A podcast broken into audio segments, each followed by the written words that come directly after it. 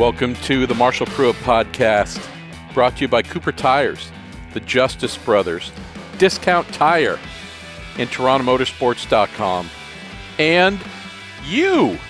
Thanks for all the awesome questions you send in every week, courtesy of our pal Jerry Sudduth, who puts together the questions for us, picks the items for each episode, tells me that we have forty, four zero questions coming out of the Children's of Alabama Indy Grand Prix at Barber Motorsports Park. More than two thousand words worth of questions. We will not get to all of them, dear friends, but I will get to as many as I can. Try and keep the show to something around an hour. So, with all that said, why don't we do one very important thing? Why? Because this is a couch episode. And when I'm recording on the couch, we have one particular thing that signals the start of the week in IndyCar. Pew, pew, pew, pew! The dumbest sound effect in the history of Earth. But yes, indeed, just finished the Racing Family Show. That was a blast. Co-host and I, Chris Wheeler, we love doing that. It's our live show every week on Twitter Spaces, five p.m. Pacific, eight p.m. Eastern, every Monday night during the racing season. Had who? Who? Well, we had Callum Ilott, Kyle Kirkwood, kind of the third member of the show, our co-co-host. Uh, we had Ben Bretzman, race engineer for the race-winning number three Team Penske Chevrolet, driven by Scott McLaughlin. And then about halfway through that show, we had the man himself, Scotty Mack, join in. Good on him. He, I believe, had consumed a six-pack of beer and a pizza by that point. So we had uh, prime grade McLaughlin. So going to put that up here shortly as well. Hopefully you will uh, get a chance to listen to that along with this. But yeah, with our little pew, pew, pew, pew, that signals it is time to get rolling with the show here. So who did Jerry choose first? Well, his predecessor in assembly of questions, our pal Jim Kaiser. Got to know Jim a couple years ago. He and uh, the family, much love for them. And Jim originally joined in the show by sending in haiku, and he has done that yet again. So uh, we open the show with Jim, who says, running all out looks way more fun than fuel save mode. Worked for Scotty Mack. Indeed. This was all about strategery on Sunday. Lots of your questions delve into that aspect. But before we get there, why don't we start off with uh, Ricky Zagata. How you doing, Ricky? And uh, also, I think Chris Wright, you sent in similar question, both asking, is Romain Grosjean the Reggie Miller of IndyCar? Honestly, I love both, and I want Rogro to win so bad. Yeah, uh, the the theme, one I happened to write about this morning, about Romain Grosjean's bridesmaidness. Uh, he is the current leader among IndyCar drivers with five second-place results without a win. Friend Scott Richards put together some, some great stats on that, so I was able to use that in the story this morning on Racer. But yeah, uh, Romain would be a five-time IndyCar winner if he was able to find an extra ten point two seconds across those five runner-up finishes. Um, I don't think he's turning into the Reggie Miller. Uh, I think if you look throughout his Formula One career, not a guy who did a lot of dominating runs. But his junior Formula career, we certainly saw some real badass level of output from Romain. If anything, I think we're seeing him rediscover that aspect of himself. Not the best version of Romain when he drove for the Lotus Formula One team, but just this much younger, freer, no weight on his shoulders guy. Plus him being really smart and using his age to his benefit and not making crazy lunges here or there and doing risky things that maybe might get him a win, but also come with extraordinary odds not in his favor. So I have no doubt the guy's going to win once, if not twice, maybe even three times this year. Uh, I think we're just seeing him at a really great place in his life where he's happy. The car is obviously working wonderfully for him and his teammates. Andretti Autosports found some great stuff. That's another question uh, coming up here in a little bit. Everything's working super well for him.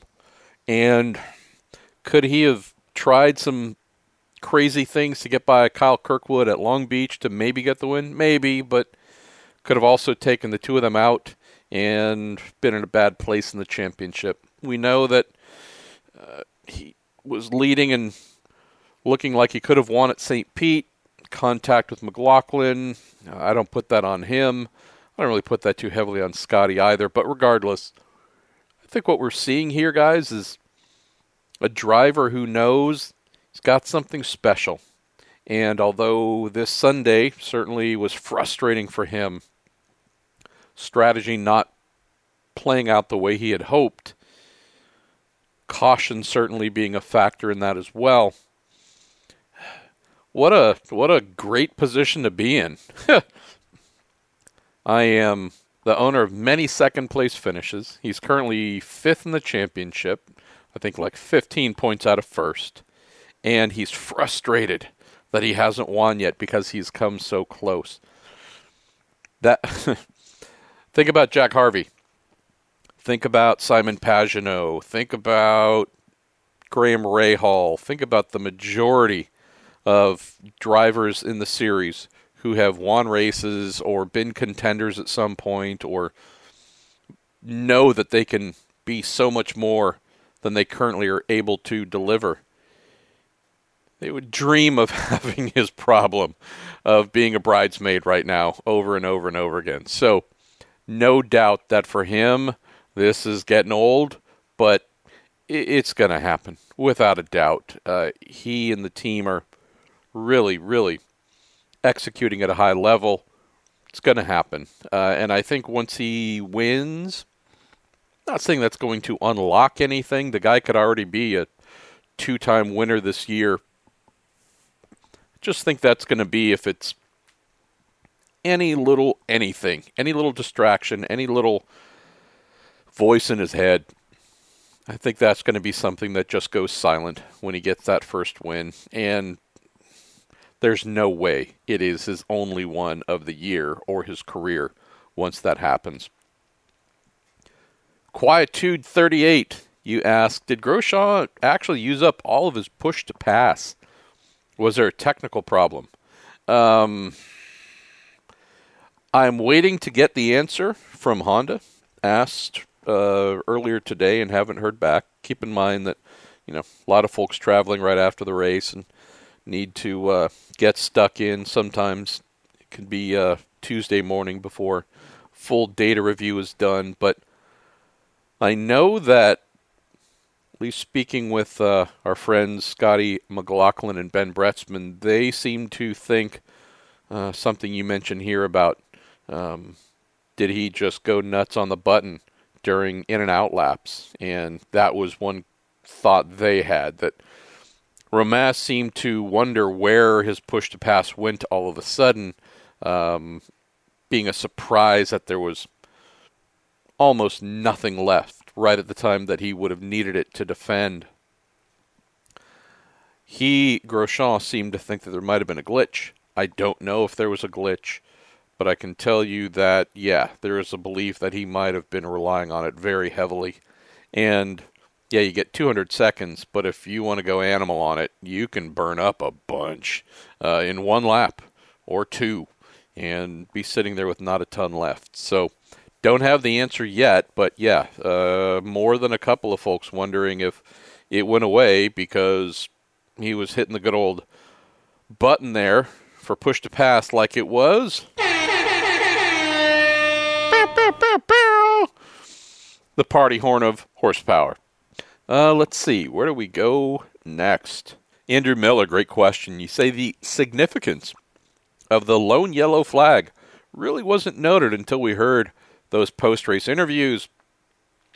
Said, I thought N B C did a great job setting up the two strategy options, that being either two-stop or three-stop, but seemed to miss how critical those yellow laps were. You say, were the three-stoppers depending on at least one yellow, or was it more subtle than that? You know, there's another outlier here, which I I picked up on a little bit early in the race, but not enough. And I don't know if everyone else picked it up as well. This is something that uh, Scotty and Ben confirmed during the Racing Family Show tonight, and that was they really did go animal on that opening stint, knowing that they were on a three-stopper right away. There was one outlier, Andrew, during this race when it comes to not strategy, but what was done within that strategy, and that was McLaughlin. Um, he made up so much speed, lap, gap, everything, since he was on the maximum attack three-stop plan from the outset and really had no one impeding his progress. That being a little bit different than, say, a Will Power or even Newgarden, who, uh, you know, he felt he had some some mechanical issues there from that first lap contact with Rosenquist. But there weren't a ton of folks who started the race on a three-stop strategy. And of the vast majority who did, few of them had free-ish open track to make that maximum attack payoff in just an outrageous way, right? Uh, two stoppers, by comparison, they were all saving fuel right away, running one to two seconds per lap slower, some even slower than that, all intentionally, all to save fuel, uh, to be able to make uh, a two-stop strategy work under the assumption there would be no caution. And so you had this thing where depending on where you started, where you got to on the first lap, and whether you were stuck in a cluster of cars or not, you could have been a three-stop driver, Andrew, who was on burn it all up, tear it all up, you're not saving tires, you're not saving fuel, you're just killing every lap like you're in qualifying. But in and around a cluster of cars who were intentionally going slower, not really too open to trying to make your life easy because they know that, hey, if we just let the three-stoppers fly by us, well, this could bite us in the behind later. You had the majority of the three-stop drivers just unable to maximize that strategy to open the race. McLaughlin was the one outlier. And so we saw pretty quickly, like, hey, whoa, this guy's like right up with Grosjean. Um, th- what, what? Uh, so we get through another stop and such, and again, we're just seeing the crazy brilliance of what Scotty was able to do in that opening stint, the next stint as well. Then we have the timing of that caution. Uh, Stingray Robb has a propulsion issue. You think about where the two stoppers were. In a ninety-lap race, they're needing to stop twice, so it might be one lap before, one lap after, but in general, they're looking to get to lap thirty, then to lap sixty or so, again, plus or minus a lap or two, but their plans are pretty straightforward. You think of the three-stoppers, they've got a little bit more flexibility, right? Is it lap twenty-four-ish, twenty-five-ish, then lap, who knows, whatever. Maybe they go to lap twenty, uh, and then the next stop they push to lap forty-five, forty-two, whatever they want. Go however long they need to there, and then, again, uh, at some point, one more time, uh, who knows, again, pick and choose based on what they wanted to do, but lap seventy maybe, sixty-five, seventy-three, whatever. Enough options here where they're not really worried about burning down their fuel tank to the last drop. They have the ability to go crazy, crazy hard, and based on tire life and how well the tires are holding up under their maximum attack, plus what they're dealing with in terms of traffic or folks maybe impeding their ability to go flat out, had some wiggle room. And so this is where this lap thirty-eight issue for Stingray Robb comes into a pretty interesting place. And so you had a lot of folks on the thresh, I think, yeah, I'll have to go back and look, but you had a decent number of folks on that three-stop plan in a place on track where learned of Stingray Robb pulling off. Wasn't exactly in a, in a dangerous place, but uh, we knew that they would be going yellow to get him out of, uh, get him off the track. And so we had a bunch of the three stoppers fire right into the pits. And although it might have been a wee bit earlier than they wanted, um, pretty interesting timing for them to be able to do that. And so how's this? Depending on who you speak with, and this is a part that I do find funny, Andrew, and Riley, you've got a question about throwing the yellow that I'll get to in just a sec.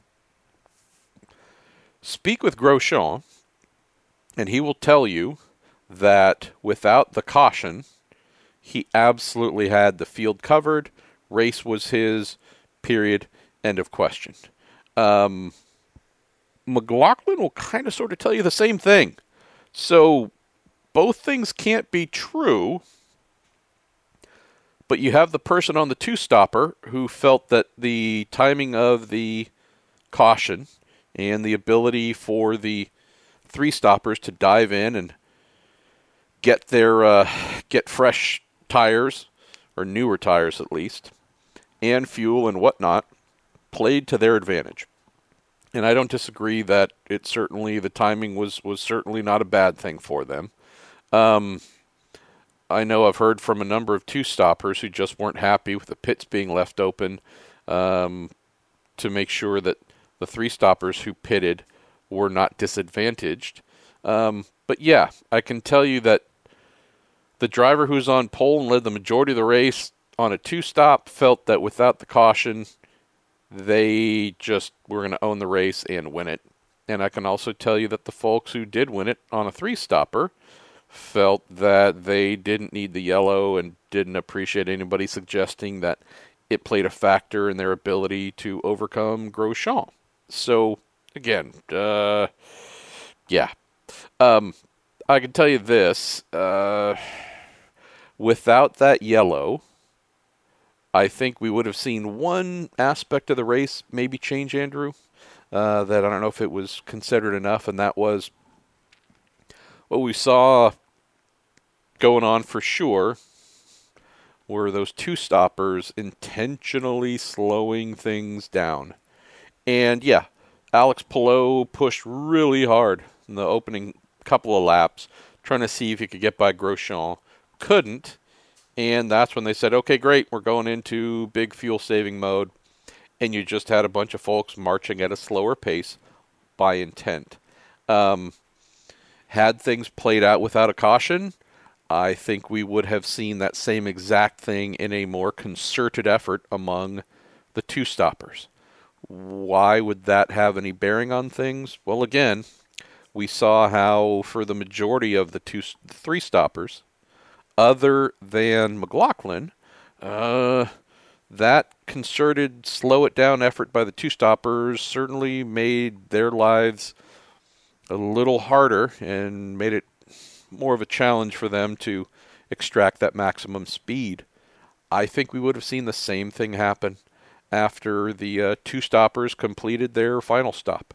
I mean, definitely more hardcore in the middle stint, uh, which ended up being right around where uh, we had the caution, and they were able to get some laps behind, uh, you know, pace car and do some fuel saving there that helped. But I just I got to believe we would have seen something similar to that a little bit later in the race, uh, which would have just made life harder for the three-stoppers to run as freely and as hard as they did and pick up as much, uh, pick up as many positions as they did. So, yeah, it's speculation, but probably what we would have seen, who knows if that would have played out in McLaughlin's favor, but, man, they were just on a different planet. So, um, impressive, impressive stuff. And also, I mean, what? Not too dissimilar from the Texas race, right? I mean, Grosjean and Pato Ward got a lot in common here, where, boy, they seem to own things for a long time and run away and hide. And then, boom, Team Penske has a, a bit of a late race surprise, completely turns the table. And, yeah, the person who led most of it and felt like they had the hot ticket ended up leaving feeling very demoralized. So, yeah. Uh, hey, Riley, you got a question here. You say, I don't understand the ruling of waiting to throw a yellow flag. Say, if people get botched strategically by an untimely yellow, well, that's a reality, and you just take it. Um, you say the uh, the Stingray Robb Mobile remained in an, quote, unsafe position the whole time. Why force the varying strategies to play out? I hear you on that one, and I don't totally disagree. Here's what IndyCar has said, and they did stick by it. They basically said if car is not in a truly dangerous position and we're in a place where, you know, pit stop cycle might be happening or folks can, a number of folks try and get in uh, to take advantage of that, well, we're not going to penalize them. Um, that's what they said they would do, and they've done that. Grosjean, of course, was not pleased with their decision to do that. They've done that before. I mean, we've seen them do that before, for sure. And again, it's all dependent upon the situation on track. You know, if someone's parked sideways on the racing circuit, yeah, you're going yellow immediately. And if that ends up harming anybody because they were in the pits, on the way to the pits, you know, whatever it is, well, you know, the the safety or, or lack of safety in the moment, that overrides everything else. Here, you know, Stingray's parked on the side of the road, not on the road, but in the grass. So it's on a straightaway where, yeah, drivers might start to line up over on drivers right where he was to uh, get ready for the fast sweeping complex that's coming up. But I could see why they would wait ten, fifteen, however many seconds it was, basically uh, to let those who are going to dive in or who had already jumped in, uh, get their service and get rolling and then throw the yellow. So, yeah. Um, here's the thing. There's no way everybody leaves happy. Okay? You close the pits immediately. Um, and yeah, I'm sure you get some three stoppers who are screaming mad and say, by doing that, you ruined my race. And then you have it in this situation where the guy leading on a two stopper says, you screwed my race. I don't know. Um, did anybody at that exact moment among the two stoppers just go nuclear at IndyCar? Did we hear a bunch of screaming over the radio from two-stoppers saying, you just destroyed us with that move? If so, I didn't hear about it. So I'm not a super fan of the after the race, after not getting the win, then doing, oh, you guys, you know, took it from me. And I'm not saying Grosjean was pushing things to that level. He absolutely wasn't. Just in a general sense, I get it. Close it, don't close it, you're going to affect somebody somehow. Um, the decision to shut it down right away would have certainly led to comments saying, why are you doing that? You're screwing people's races. And you leave it open and you get comments saying, well, you should close it because you screwed some people's races. So as for why, I think it's to not intentionally screw people's races, Riley, but it might be a bit of a non-answer, but th- that's what they've decided to do, and it seems like they're being consistent uh, with doing what they said they would do. Uh, let's go to the Spannerer, who asked, just wondering if the drop-off on the alternates was a, the expected amount from Firestone. You say the Newgarden, McLaughlin, Rossi strategy didn't seem to work from a speed standpoint. Um... Of you in that first stint, were they planning to go longer if the tires allowed, or was it all about getting onto the reds and reeling off fast laps? Um, yeah, I mean, McLaughlin, among those you mentioned, was a frickin' rocket uh, on the primaries to open the race. That was the the rare choice, but that was the uh, the choice among the three stoppers. And yeah, definitely getting on to the alternates is where they're going to make even more speed. So yeah, uh, I do think for sure that there was an expected higher level of drop-off for the alternates than we saw on some cars. Also, got to bear in mind that for the two stoppers on starting on the alternates, they did indeed have to go much longer on them than those on the uh, the three stop plan, because again, they're not stretching things nearly as far or quite as far. So I think that's why we saw, like, Colton Herta, for example, appeared to burn off his front tires. Um, again, um, yeah, I mean, there there's just some different realities here. So if you think of those who had to go longer, you know, they were complaining more and definitely losing more speed at the end of that first stint.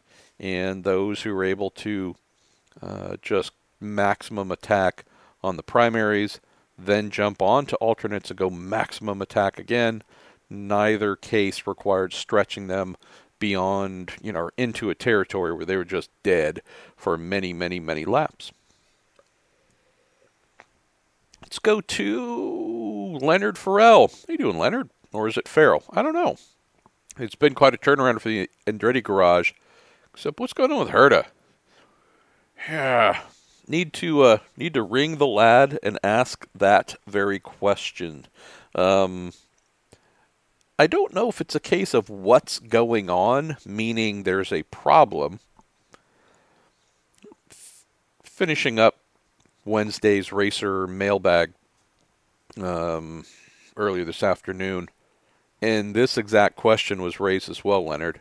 And my hypothesis, which could be spot on or spot off. That's a phrase folks need to use, by the way. You are spot off. Um... I'm wondering this. We have seen Colton Herta come in to Andretti Autosport and from day one establish himself as the toppest of top dogs. Uh, our friend Ryan Hunter-Reay, on average, not able to match his pace. Uh, Alexander Rossi, in particular, really uh, not able to match his pace.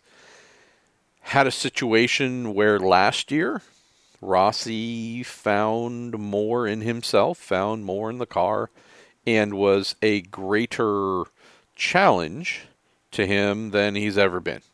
Um, you look at where they finished in the championship.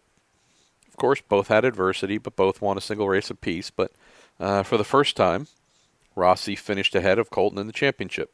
It was only one position, uh, but they were, were way closer than we had seen them uh, they've ever been. This is the first time where Colton has a real hardcore threat coming at him from more than one direction. So last year, Grosjean being new to the team, we know that Romain just did not have a great year overall, but there were times where he was not only really fast, but the fastest Andretti Autosport driver. There's not too many instances, man, where uh, anyone in that team has been faster than Colton Herta. It's happened a couple times, don't get me wrong, but uh, on a more consistent basis, it has been Colton Herta P one, and then pick whomever it is who's been P two on the speed and, and results depth chart. Last year we saw Grosjean start to push in on that a little bit at times, but not consistently. Rossi was certainly leveling up and running with, if not running ahead of, of Herta a little bit. And so last year, you know, was was a down year for Colton as well. And so what have we had this year? we have the strongest, absolute strongest opposition Colton has ever faced within his team. So coming in, season previews, all that kind of stuff, I wrote, I'm guessing others wrote as well, Colton's going to have to lead the team. He's very young, but he's going to have to step up. You know, Romain's only got two years of experience, never won a race. Kirkwood's got one year of experience, and it didn't go super well. Devlin, of course, coming back for his sophomore season. You know, uh, definitely not same league as his teammates, but this is going to be a lot on Colton's shoulders to lead, and we would expect Grosjean to get better and Kirkwood to learn from him, but clearly to find number one. And what has happened? Romain Grosjean. Romain Grosjean has happened. Pole position at the opening race. Uh, leads a lot of it, is just a threat to win, for sure. And if, minus the contact, you know, I think it's safe to say would have been on the podium for sure. Again, if not a winner. Um, wasn't that de- definitely in a in a winning space, nor was the Andretti team as a whole, if I remember correctly, at Texas. But they were competitive, and Romain was pushing hard and moving towards the front, spun and crashed, got it. So, you know, that's on him. But get to Long Beach, the guy's fierce in qualifying, finishes second behind Kirkwood, on the pole again at Barber, and finishes second there. I'm just saying, Grosjean has leveled up more than anyone at Andretti Autosport than I can recall in just about forever, if we're talking from a year-to-year basis.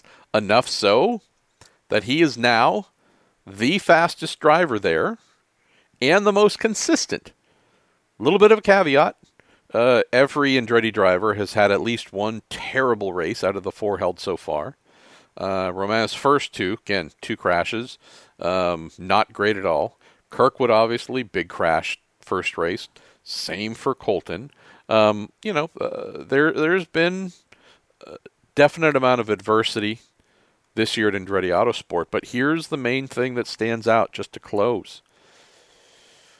You got Grosjean, who's just on a different level. We've never, I mean, except for that one year with Lotus in F one, we've never seen him at this kind of place, and it's really impressive. He's leading the team in performance. Not potential, but actual performance. He's leading the team in the championship, right? Kirkwood, we expected him to be good, but didn't know how good.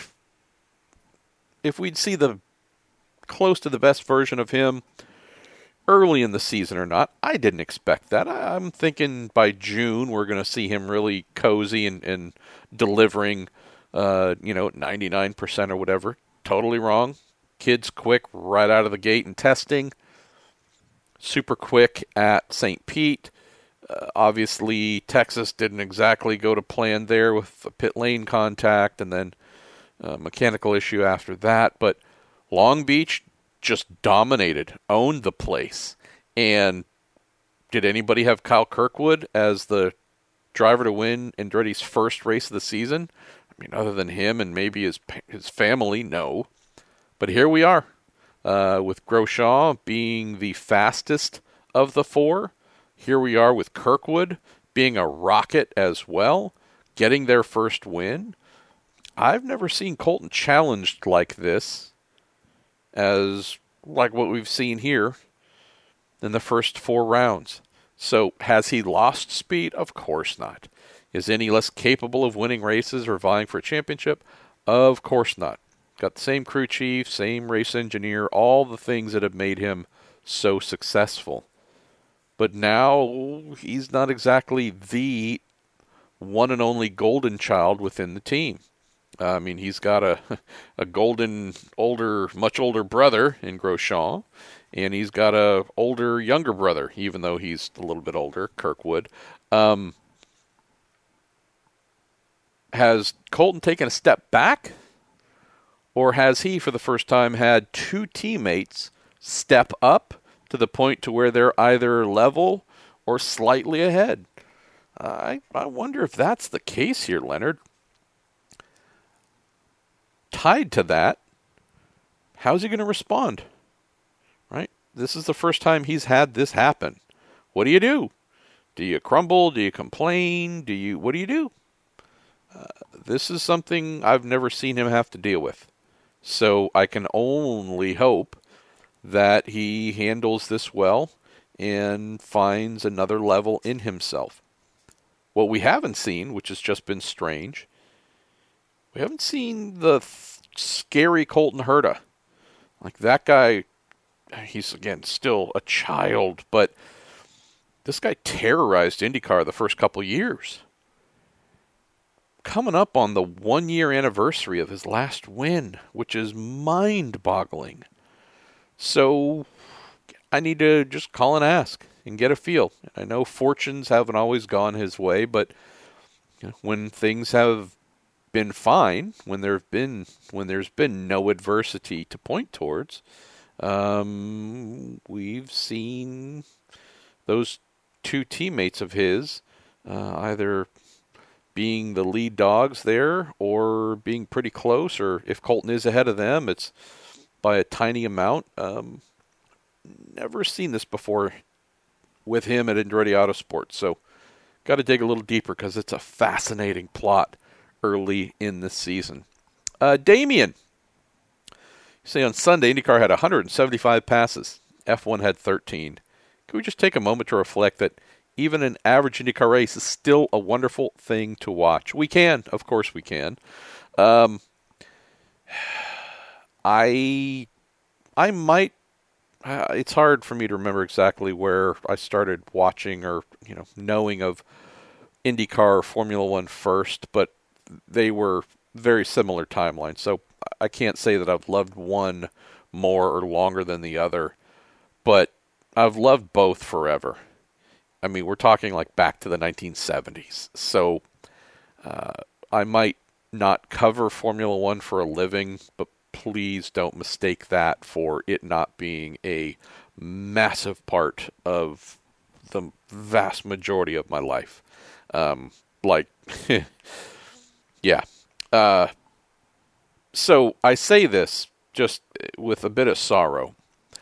I I haven't watched, uh, other than the first F one race this year, I haven't watched any others because I haven't really had the motivation to.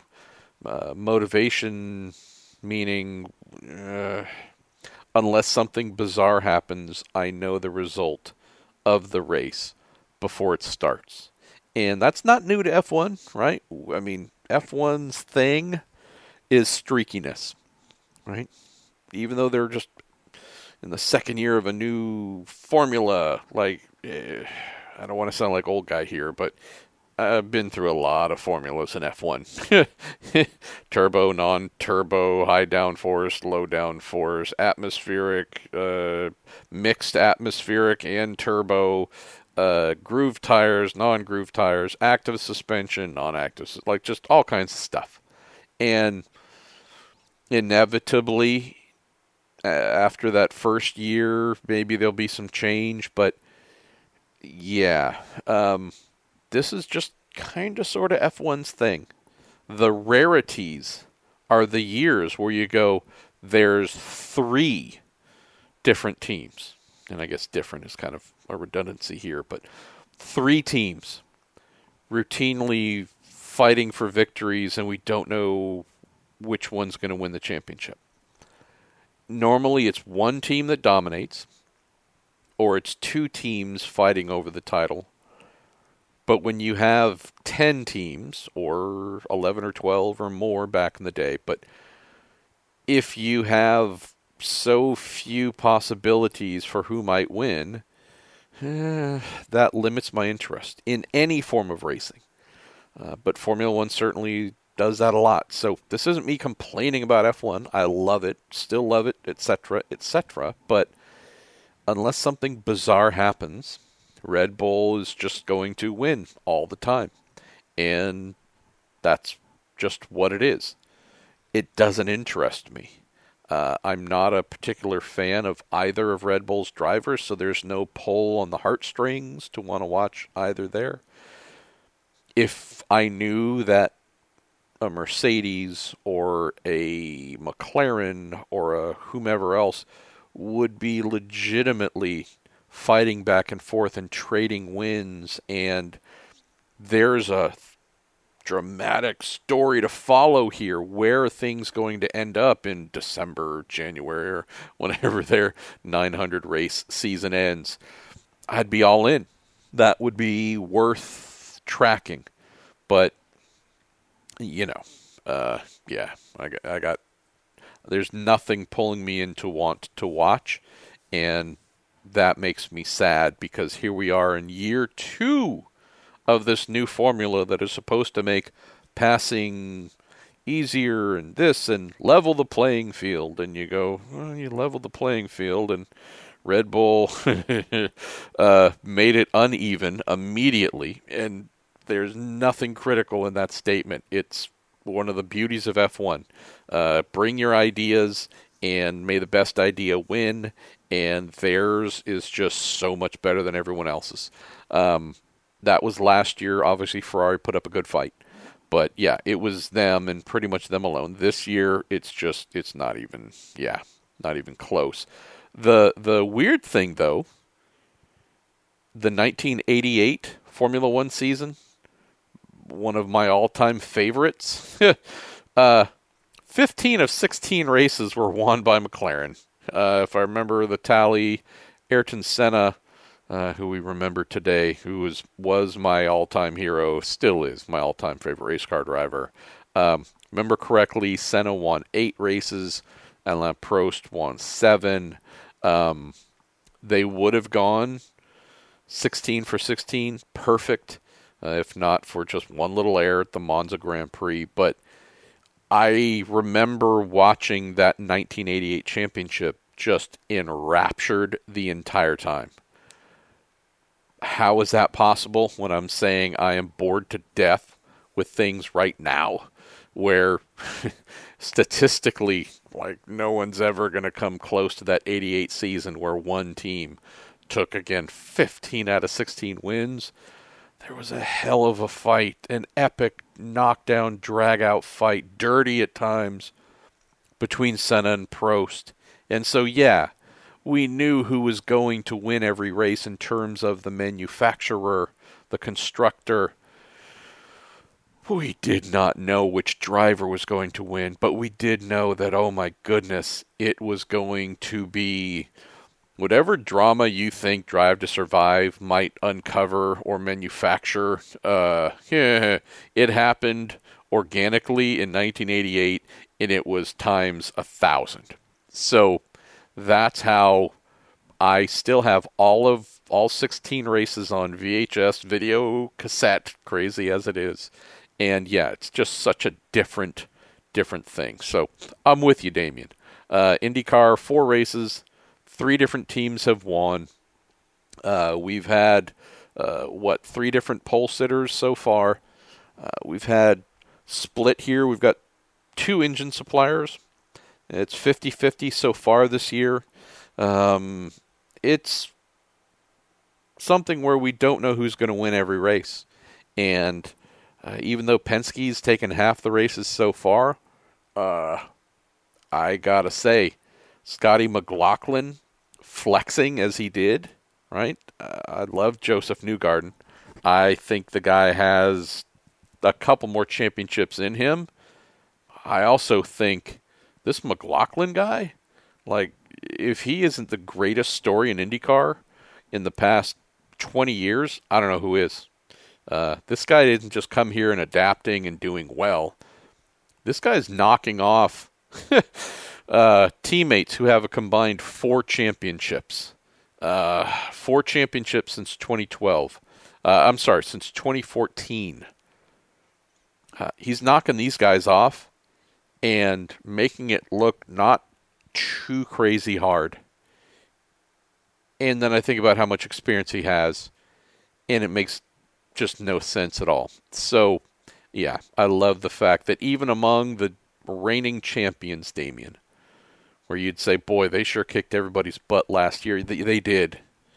But even within them, uh, the guy with the least amount of experience in IndyCar and with the drastic shortage of open wheel experience compared to everybody, has leveled up like Grosjean in a way where you go, yeah, if McLaughlin beats Newgarden in a head-to-head race or Power or whomever else, there's no reason to be surprised at all. And this is coming from a guy who spent his entire life racing touring cars. So, yeah, uh, the one hundred seventy-five passes were cool, but just the overall premise of what we have in IndyCar, I'd say pretty darn cool as well. You know what else is cool? All right, just feeling a little ridiculous. Uh, Andrew Miller, you mentioned uh, maybe a thing that wasn't commented upon enough on Sunday was lack of back markers getting in the way, and you mentioned uh, the race website did something of the F one break, uh, crowing that F one's eliminated the back marker class. Uh, you say, but it's quite clear the same thing has happened in, in, in IndyCar two. Um, yeah, yeah, I mean, Barber didn't necessarily expose that too heavily, but keep in mind that the bottom third of the field was seemingly all wiped out on lap one at Saint Pete, so that wasn't an issue put on display. Texas, not so much of an issue that we're going to see played out there. Long Beach, similar, right? The the leaders were kind of, you know, on a planet of their own. Here, we didn't see it so much, but we're going to see it. Okay, we we just haven't seen it yet, is what I would say. There's a significant difference in the younger, newer rookie crop this year than we've had for a little while. Um, you know, Stingray Robb and the Dale Coyne team last weekend, for example, were nowhere. I mean, David Malukas as well. Just they were nowhere, and yet um, they weren't necessarily in the way so much. Stingray obviously was out of the race early. Benjamin Peterson, you know, similar thing. Kid who's just short on mileage, not hyper, hyper crazy competitive. He's also not going to put up a huge fight uh, if he sees uh, leaders coming, is alerted that uh, their faster car is coming. You know, if the kid's running twelfth on merit and he's got, you know, pick whomever behind him that's normally running near towards the top ten, I'd expect him to fight like heck. But if he's running twenty-third, uh, he's going to be alerted quickly. Hey, watch out. Move over. Um, so the, I'd say maybe the, the main thing here is even the, the smaller teams are pretty darn good these days. Um, we just we do have a, a smallish cluster of those who are not able to keep up at the same pace. We've also seen here to open the season, you know, Connor Daly's just had a brutal, brutal year, usually ends up towards the back. Same with Jack Harvey. Santino Ferrucci had a nice, you know, a, a amazing drive at Long Beach, but, you know, he hasn't had a lot of, uh, a lot of time in the sun towards the front. Pagenaud, similar things. Elio, similar. Augustine, right, last couple of races have been a little bit of a, you know, return to earth. Um, already mentioned Stingray and Peterson. Devlin DeFrancesco, unfortunately, just has had a, a unrelentingly bad uh, year so far. Even so, none of them are, are farting around going super slow, but I I would just say don't be surprised if we get to the Indy Grand Prix, we get to Detroit, uh, we get to Mid-Ohio, Toronto, et cetera, and you start hearing some comments from some of the veterans, whether it's practice, trying to get in their qualifying simulation runs, or in the race. Some of the names that I just mentioned uh, being mentioned before or after curse words. So, uh, yeah, I-, I fear it's probably happening. But if it doesn't, please send a note in saying, Pruitt, Uh, you're an idiot, and uh, everything I mentioned right after Barbara was right, and you're one hundred percent wrong. Um, Fred Melke, we're going to start winding down here pretty quickly, by the way, but uh, Fred Why don't we go with your question here? And you say, who can R C Enerson bump from the field? I love this question, Fred. Uh, who are the drivers at risk of not making the race? Does he have a legitimate chance of making the field? Might be reading a story that I have put together on this very topic by the time you're listening to this.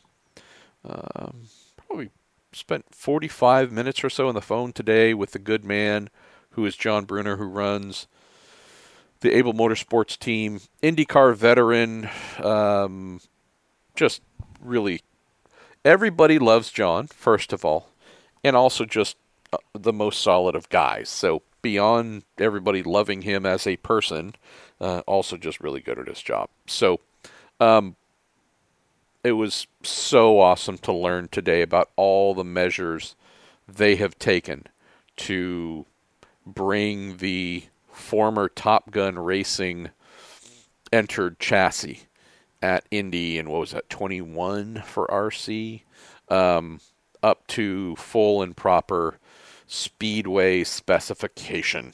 And so I'll save all of that, the, the finer stuff, for the story uh, with the interview with John. But they have really done what you would hope they would do to give R C the best possible chance of making the field.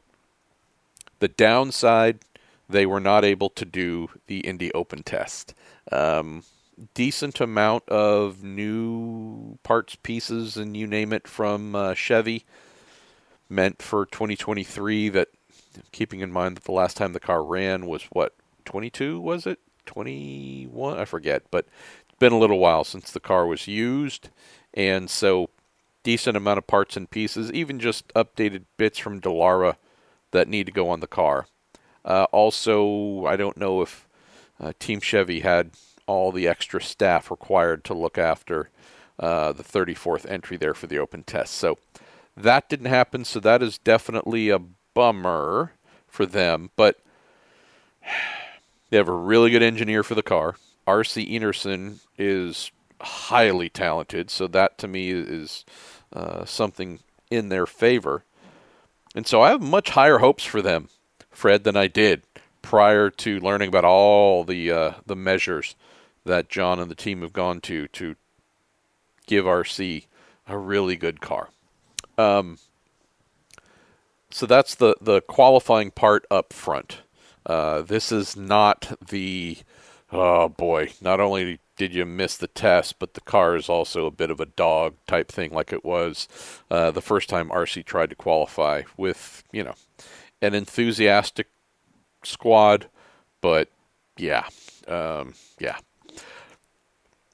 Who might they bump? Well, it'd be smart to look at how the open tests ended up. Obviously, Catherine Legg, they uh, had their more than their fair share of problems, uh, and so she didn't get much time and certainly was unable to show much speed. I know Benjamin Peterson as well. There wasn't uh, a ton of crazy speed to show there. The Foyt team, though, tends to be pretty darn good at the speedway. Michael Cannon, their technical director, uh, two pole positions at Indy to his name the last two years was Scott Dixon. So you would think the Foyt team would be in pretty good shape in terms of making the field, even with a rookie. R L L team, gotta believe they'll be uh, they'll find more speed. Uh, they were slowish for sure there. So I guess the answer is nobody jumps out right now as, oh, that's the te- the entry, the team, uh, the specific driver that R C can knock out of the field. And it, trust me, if I th- if there was one that stood out to me, I'd tell you right now. I'd say, yep, that's the one. I already mentioned Cat and uh, the R L L team. You know, assuming they have no more problems and she can get in all the laps necessary to feel comfortable in the car and right not have any real setbacks there, uh, I think you know she'll be okay. But the R L L team does scare me a little bit. Um, where I think the the answer is going to come from is who crashes and when. There's always somebody that crashes, right, during practice.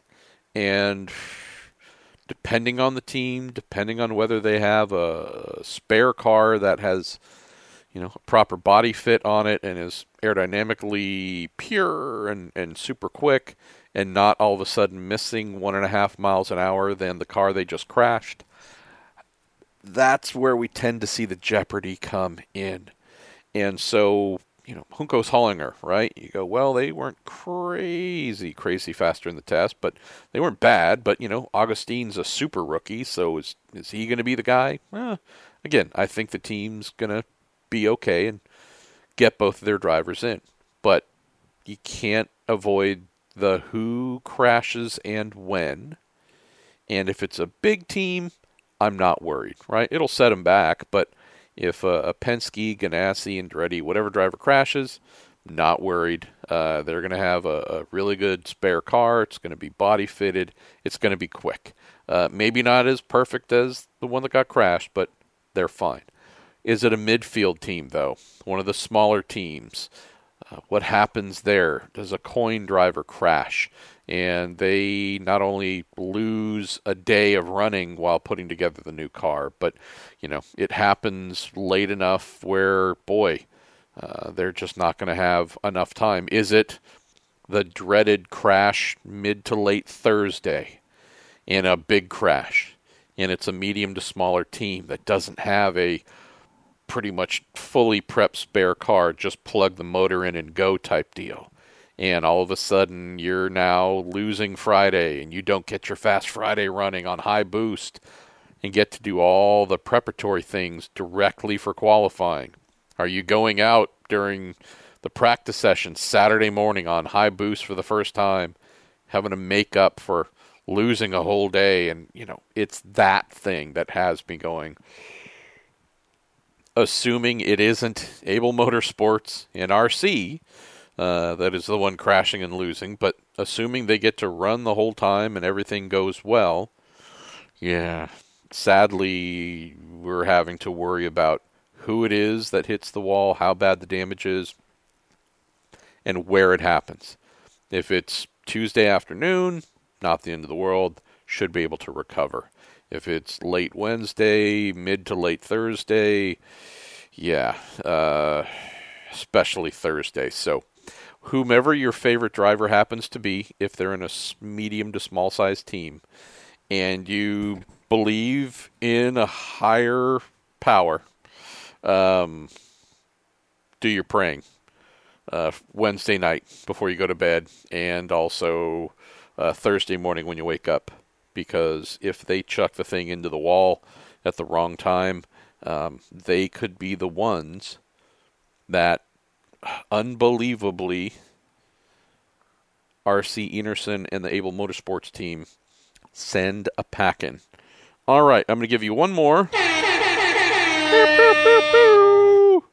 And we are getting right close to our one hour-ish self-imposed limit, so let me fire through a couple very quickly, and then we will say farewell. Uh, Cy Harrison, how you doing, Cy?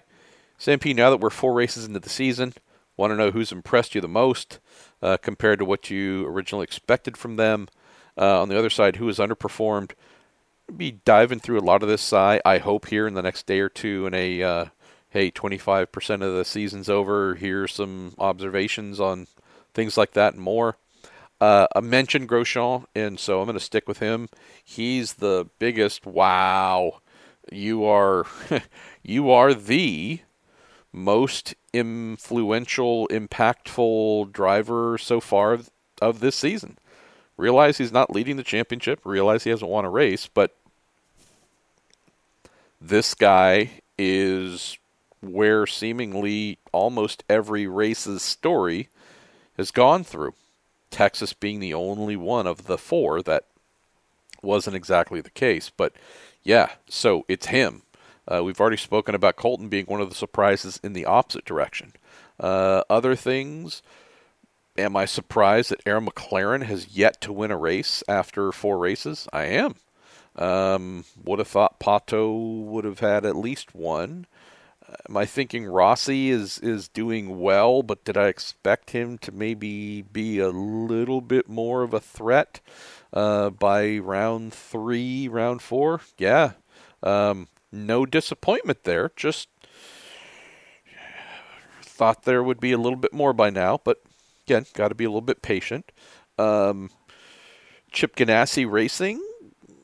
Obviously, Marcus Ericsson was in a prime position to uh, to pick up the win at Saint Pete. The fact that we haven't seen an Alex Palou win, um, mildly surprising. Last year being very dramatic for him. Uh, took until the last race for him to get that win, and it was just a devastating type win, right? Uh, of those we maybe only see once or twice a year. He's been very good, obviously, to start the season. You know, he's in a great championship position, but uh, between himself, Scott Dixon, uh, I'm a little bit surprised that Ganassi has not been more threatening-y, threatening-ish than they have been for victory, just on pure, pure pace. So, I know we're getting into the month of May. Indy five hundred's a place they did okay at last year, so maybe those fortunes will change. But uh, I thought we would have seen more by now.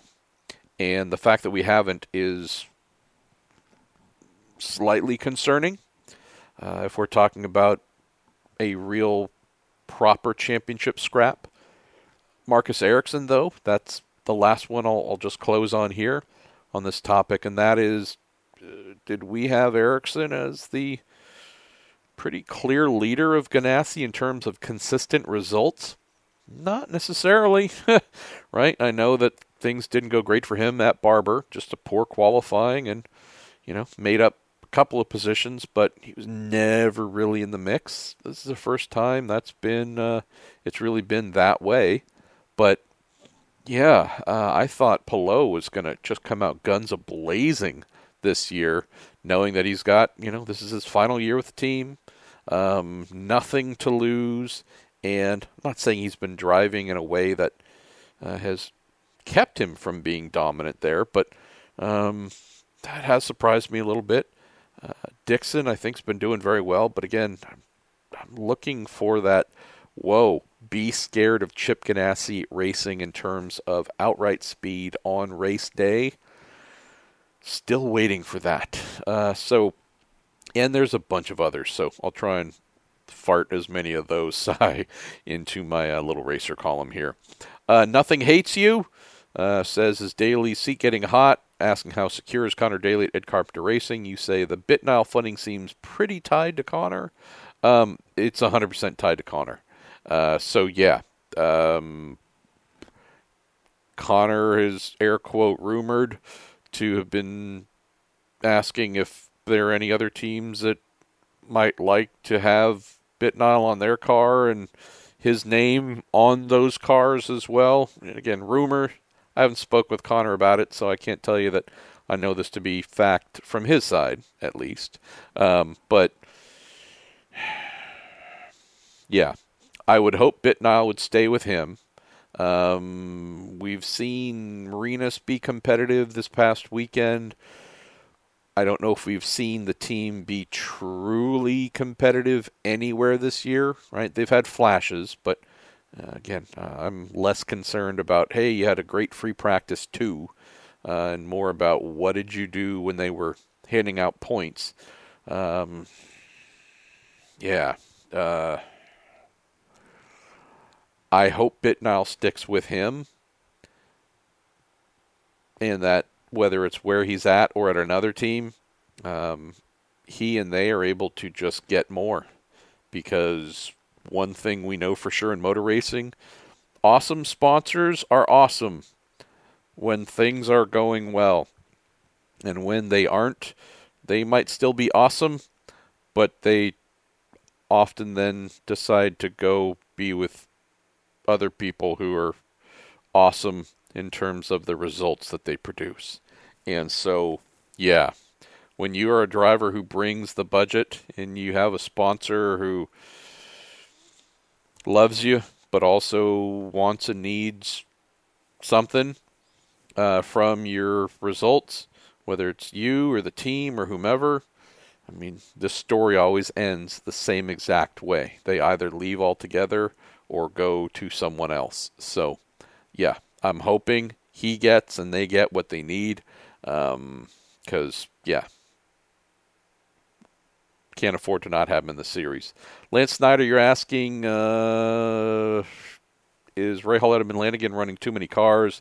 Noting that Christian Lundgaard was an absolute stud muffin. Look at that. We're using phrases from the eighties. I love it. That's a tubular reference, my Minister of Mirth, Mister Snyder. Um, yeah. Uh, no, they're not running too many cars. I mean, three is, is the right size these days for an IndyCar team. Uh, they have some things to figure out on the engineering side.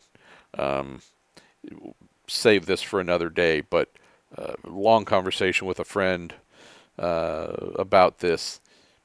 Called, I think, I don't remember, Thursday night, wanting to talk about this uh, in depth, and we did so. And I think I see the problems that they have. Um, I suggested a solution that they might consider short-termish, um, and we'll see if that's a direction that they go. But yeah. Um, I think I've used this before, but it was just a couple of years ago where the Los Angeles Lakers went out and seemingly hired every big name possible, and they sucked. And it wasn't because they lacked talent. It's because you had a bunch of folks who didn't figure out how to get the best out of each other, and it showed on the track. So does this engineering group have the super extra clarity and unity and direction and all the right experience and all the right places, all the things that you would need to be a ass-kicking, cohesive unit, uh, well-rounded unit? I, yeah, I, I don't know. Uh, but, I mean, Graham Rahal, um, I, I wouldn't put this on Graham in any way, shape, or form. I know he's, it's easy to because he's not particularly liked by however many people, but yeah, I wouldn't put this on him. Uh, where are we going to go here? We'll take, let me just see, two more? Yeah, actually, I think we only have two more. Um, Eric Franklin, appreciate your question. Maybe send that in next week, uh, since, yeah, we've got a little bit of time till uh, we get to our next race. Um, I'm going to close. Let's see, Darren King, you'll be our penultimate questionnaire. You say, M P, what are engine manufacturers allowed to change year to year? So we've had the same formula for some time now, and I was wondering what there is left to change. Um, I don't know, and that's just because I haven't checked in lately to find out. So there's a bit of a two-part answer to this question, and that is, for the first many years of the formula, it was basically a one-year on, one-year off homologation plan that they had. And I'm just, you know, trying to pull this up from memory, but in twenty twelve, which was the first year of the new formula, it was basically almost nothing, right? Um, I think it was every two years they said you could change, you could come up with a new uh, head design, come up with new heads, but had to fit in the same exact silhouette, same shape of the previous head. So if you wanted to change something within that exact design space, you could. Uh, but you could not go out and truly just make brand new heads of whatever size and dimensions you want. Um, pistons, uh, camshaft, uh, there's some of the bigger ticket items.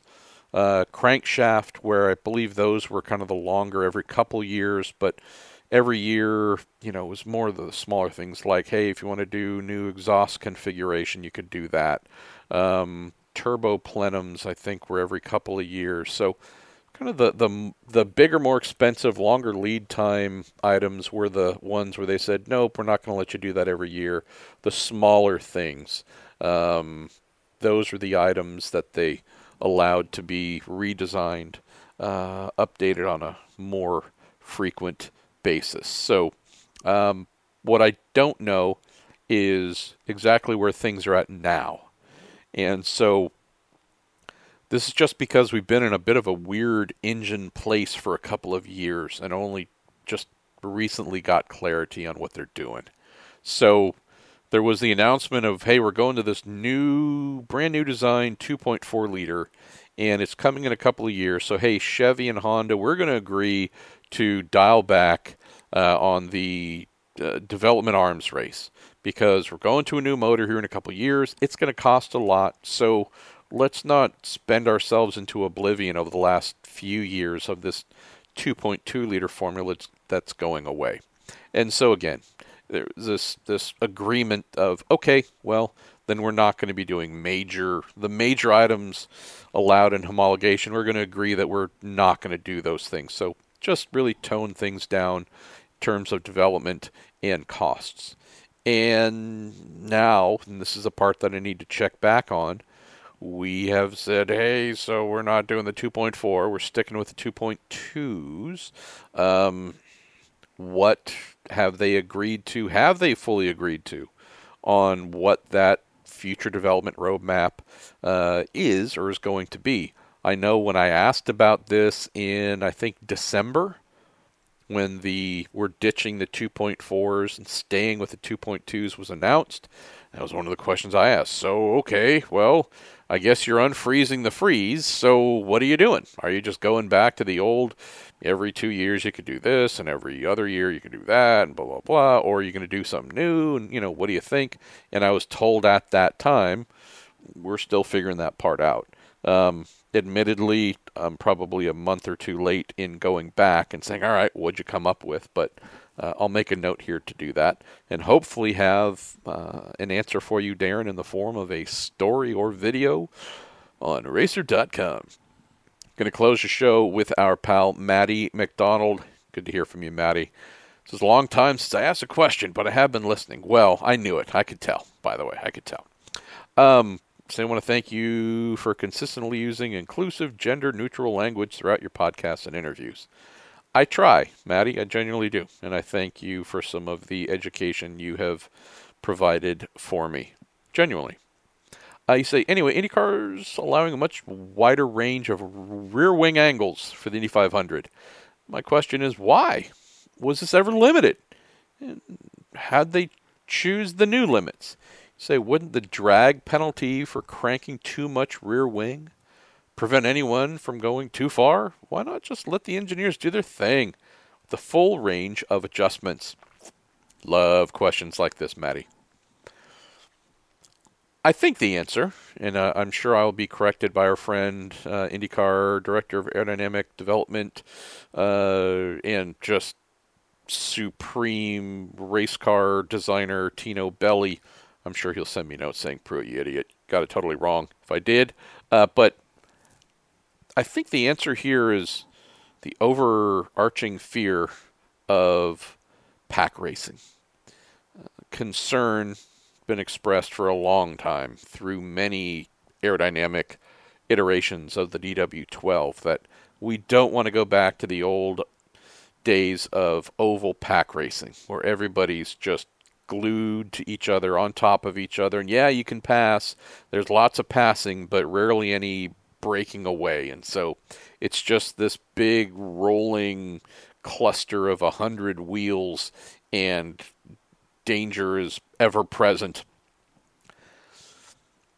That tends to come from a, if we're over downforced, well, then everybody has tons of grip. Cars aren't really falling off performance-wise. The tires are not sliding and, and whatnot and, and graining and, and losing traction because you've got so much aerodynamic help that, you know, cars just glued. And so, therefore, there's no real separation because tires aren't falling off. And you also have more drivers who might not be oval experts, but they have enough downforce to where it sure looks like it, because granted, they're maybe not passing everybody and running away, but they're also not falling back. And so I think it's that general thing, Maddie, that has driven the, all right, yeah, we're going to add a little downforce here, there. We're going to open up rear wing angle, for example, and we're talking something that's really only going to get used in the race. But I think the over overall fear has been, let's not go too wild on downforce because we're just going to create crazy pack racing.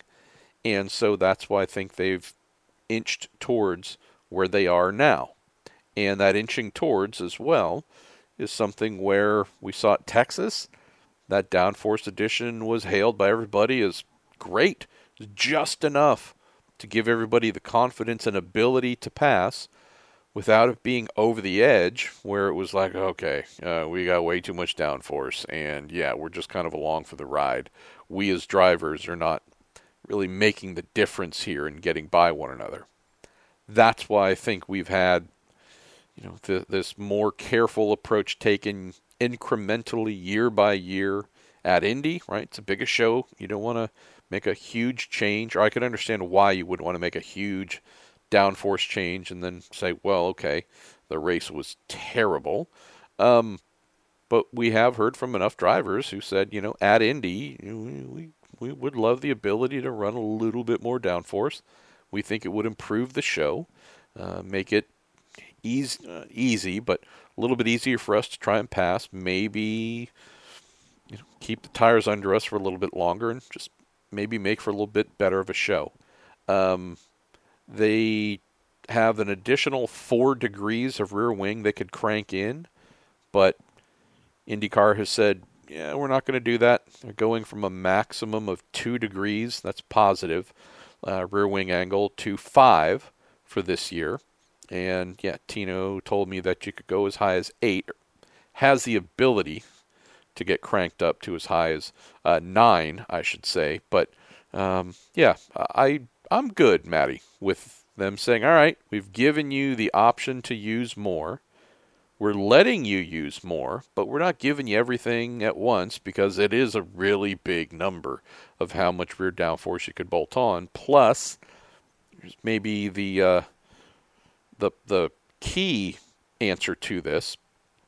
I don't know if there's enough downforce that could be bolted on up front or cranked in up front through the front wing and with all the extensions and, and whatnot to the front wing. I don't know if there is enough teams could you could add up front to balance going as high as nine degrees of, of positive rear wing at the rear. So I like the idea of, hey, let's do this in stages. Let's make sure we don't go wacky with a giant burst of down new downforce at the rear of the car and potentially, you know, uh, put on a, a stinker of a race. But I also do not think that there's enough front downforce that could be added to balance all nine degrees of rear wing. So that's probably uh, the heart of the answer right there, on top of any, I would say, conser- uh, justified conservatism in how they introduce stuff. So that's all we got for you this week. Thank you for listening in. Try and remember, I'm trying to do a couple more podcasts, IndyCar-related, Junior Open Wheel-related podcasts this week. On those, I'll... Uh, Try and remember to uh, invite more folks to join the Prude listener group, uh, which you can do at pruderocks at gmail dot com. Try and remember to do that at the opening of the show. Uh, it's been really cool seeing how this has developed, and there's uh, at least one or two Prude-related uh, meetups and activities here coming at Indy during the month of May. So, and there might even be three. I don't know. But uh, we're going to be having a lot of Prude fun, racing family fun, in and around the speedway here. So um, send that uh, little urge to join there a little bit more, uh, and one or two other podcasts coming up this week. I am Marshall Pruitt. Thank you again for listening here on our show, brought to you by Cooper Tires, the Justice Brothers, Discount Tire, and Toronto Motorsports dot com.